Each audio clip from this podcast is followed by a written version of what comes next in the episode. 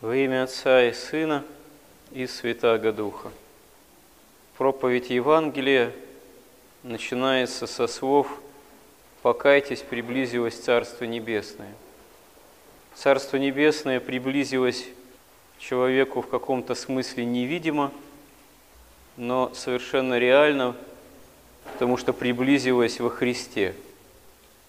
В Его таком именно богочеловеческом даровании нам общение с собою.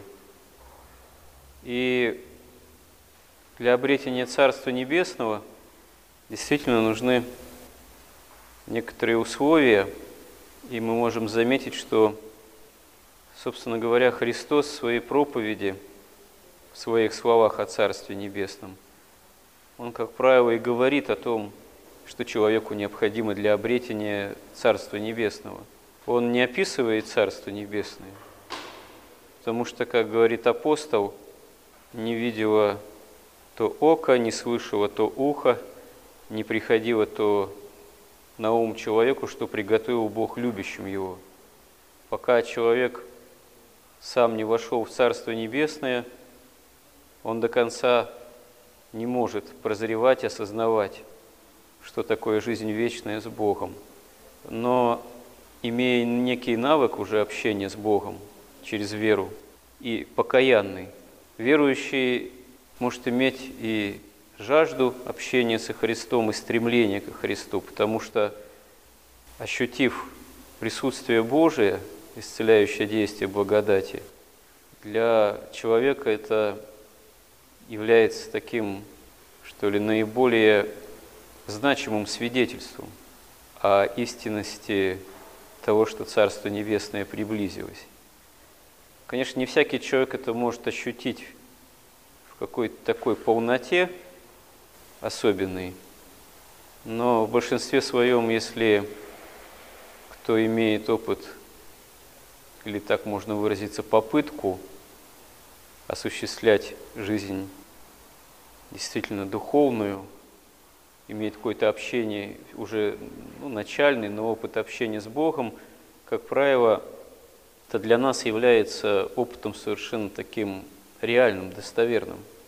Люди со стороны, не имеющие опыта веры, они тоже судят гадательно о церкви, о том, что внутри церкви происходит. Если мы, можно сказать, о Царстве Небесном можем судить гадательно только, как апостол уже и говорит, то человек, не имеющий опыта духовной жизни, если пытается рассуждать о том, что такое духовная жизнь, или что такое там, таинство церкви, или что такое молитва, или что там в церкви происходит, он совершенно, как правило, рассуждает или вообще превратно судит, или приблизительно, гадает с помощью каких-то таких теоретизирований или понятий, которые на самом деле к духовной жизни могут иметь только приблизительные отношения. То есть настоящий опыт знания Бога, он только единственный и может служить настоящим знанием о Боге. То есть можно быть философом, в каком-то степени даже богословом, но рассуждая о Боге, не иметь, если личного опыта общения с Богом, то это будет чисто вещь такая область знания абстрактная, не подкрепленная очевидностью личного опыта. И вот, когда в Евангелии нам указывается о необходимости покаяния, указывается самим Господом на необходимость, на необходимость серьезного внутреннего труда, на необходимость изменения – внутреннего. Изменение, конечно же, благого. Изменение от внутренней несвободы от греха, от порабощенности грехом, к внутренней свободе во Христе, к победе над грехом, к преодолению вот этого духовного несовершенства и смертности человеческой природы, что невозможно человеческими силами осуществить, а возможно только с помощью Божией. И отсюда это такой процесс – можно выразиться, взаимообуславливаемый. Помочь может только Бог, благодать Божия, но ее нужно взыскать, употребить усилия. Употребляя усилия сознательно, борьбе с грехом, прося помощи у Бога во Христе, мы, собственно говоря, и обретаем, можем обретать большую благодать, если трудимся, если учимся жить по-христиански. А это значит с определенной самоотдачей жертвенно. Тогда это привлекает благодать Божию, которая помогает саму-то жизнь христианскую осуществлять. По-гречески покаяние слова звучит метаноя, это именно изменение. Буквально даже это изменение ума. Но подразумевается не изменение умственной только деятельности. Вообще слово «ум» именно вот в святоотеческом богословии, еще таком первохристианском, оно на греческом было синонимично слову «дух». То есть это по меньшей мере духовное изменение ума, духовное изменение всего человека, перемена от жизни такой земной, дольней, опять же, не свободной от греха, к жизни, которая, может, не всегда заметна для самого человека, исподволь так, но имеет такой характер движения все-таки возвышающийся в некую, ну, можно сказать, фаворскую гору – именно в общении со Христом. Конечно, это так громко, наверное, звучит, но на самом деле это возможно даже иногда незаметно для самого человека. Здесь есть тоже такой какой-то определенный парадокс, что ну, духовная жизнь, если она осуществляется в человеке с Божьей помощью, она самим человеком не может так вот адекватно, реально осознаваться. Если кто скажет, во, я уже там 10 или 20 лет хожу в храм, вот этого достиг, вот эту страсть победил, вот в этом усовершился, то это, в общем, ну, можно сказать, в каком-то смысле безумие, безумная гордыня. Как говорят святые отцы, если и есть у нас какие-то дары, какие-то достижения, то Бог обычно их скрывает от нас, от человека, чтобы мы ими не возгордились. Но все-таки некая жизнь, движение, некое такое именно духовное христианское горение, наличие мира душевного, наличие хоть небольшого такого говорится, самоотвержения, самоотдачи, жертвенности такой элементарной, на таком даже, может, бытовом уровне, уровне, но необходимо. Оно может быть и во многих христианах э, оно присутствует, и в современных тоже. Хотя модно говорить, что вот современный христианин, он ни на что вообще не годен, все мы немощны, это так.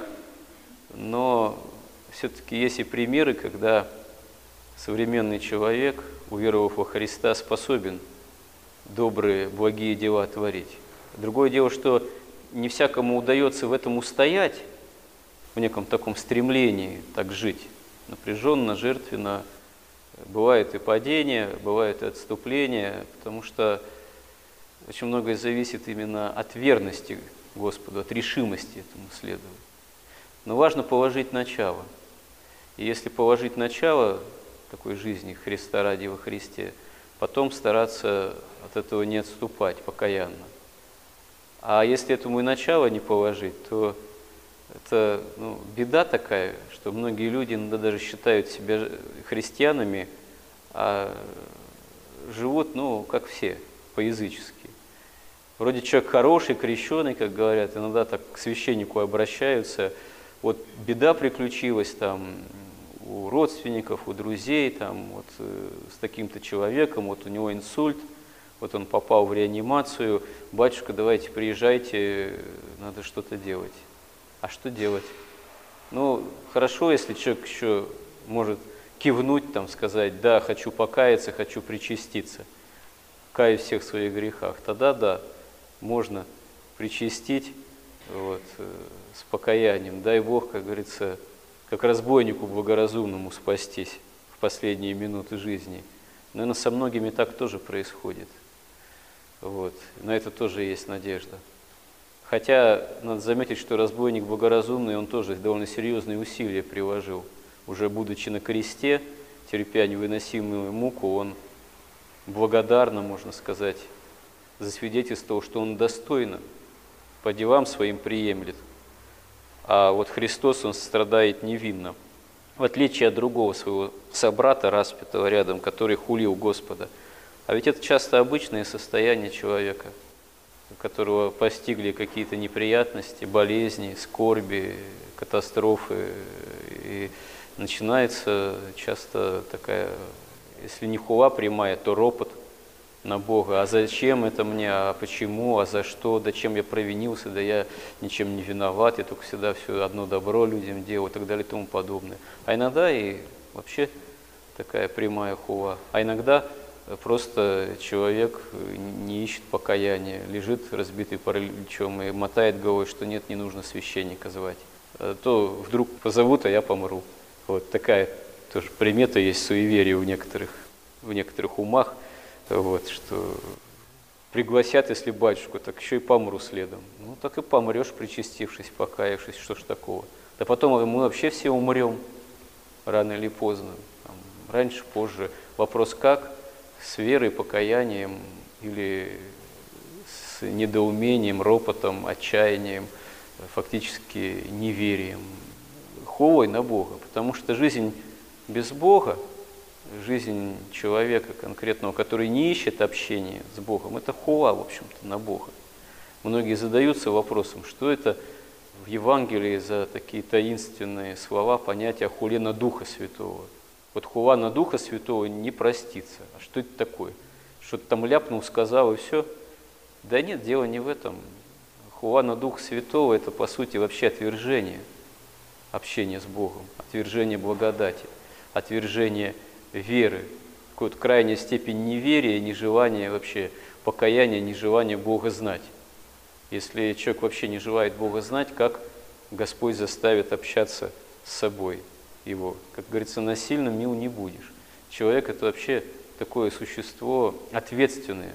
Он по образу Божьему создан, как сказано в книге «Бытия», и призван быть подобным Богу.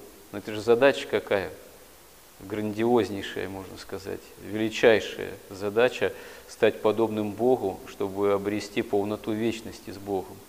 И если человек не хочет вообще Бога знать, то он эту задачу величайшую, важнейшую, отрицает ее, отвергает ее.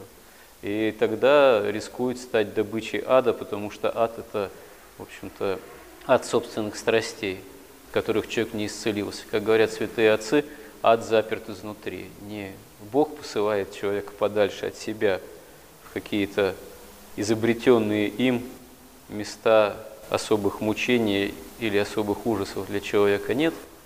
Эти ужасы являются внутренним состоянием самого человека без Бога, от которых человек не захотел в вечности освободиться. Поэтому, когда говорится в Евангелии нам о покаянии, что Царство Небесное приблизилось, мы должны эту задачу для себя жизни покаянной, изменения, общения с Богом обязательно ставить, должны о ней помнить.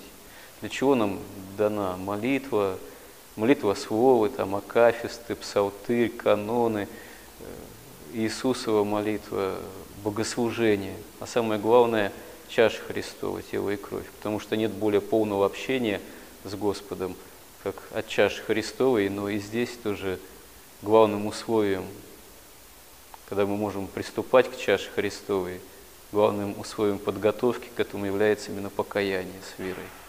Помоги нам во всем этом, Господи. Аминь.